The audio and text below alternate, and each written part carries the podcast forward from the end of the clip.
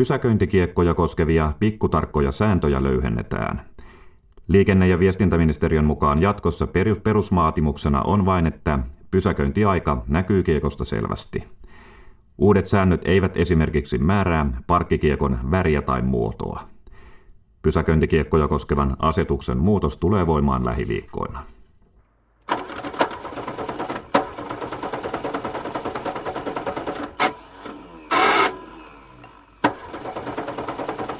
Eipä ole pelkkään vatulointiin mennyt hallituksen aika.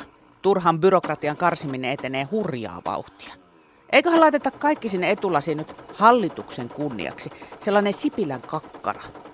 Niitähän on sekä puisina että 3D-printattuina, että voi itse valita haluaako esiintyä perinteisenä vai aikaansa seuraavana.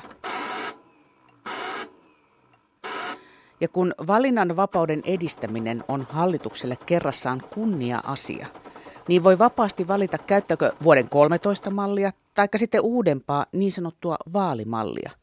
Vaalimallin neljästä kentästä löytyy luovuus, huuma, ylpeys ja apatia. Pysäköitäessä kannattaa viisari panna sinne puoli yhdentoista kohdalle, eli huuman ja luovuuden välimaastoon, on Sipilä opastanut. Ai että jos kello onkin puoli kuusi, nyt kuulee, oli kello mitä vai? Mehän pannaan ne viisarit tasan siihen asentoon, mihin pääministeri käskee. Panee vaan se viisari sinne puoli yhteentoista. Sillä kostilla se Sipiläkin pysyy huumassa koko päivän.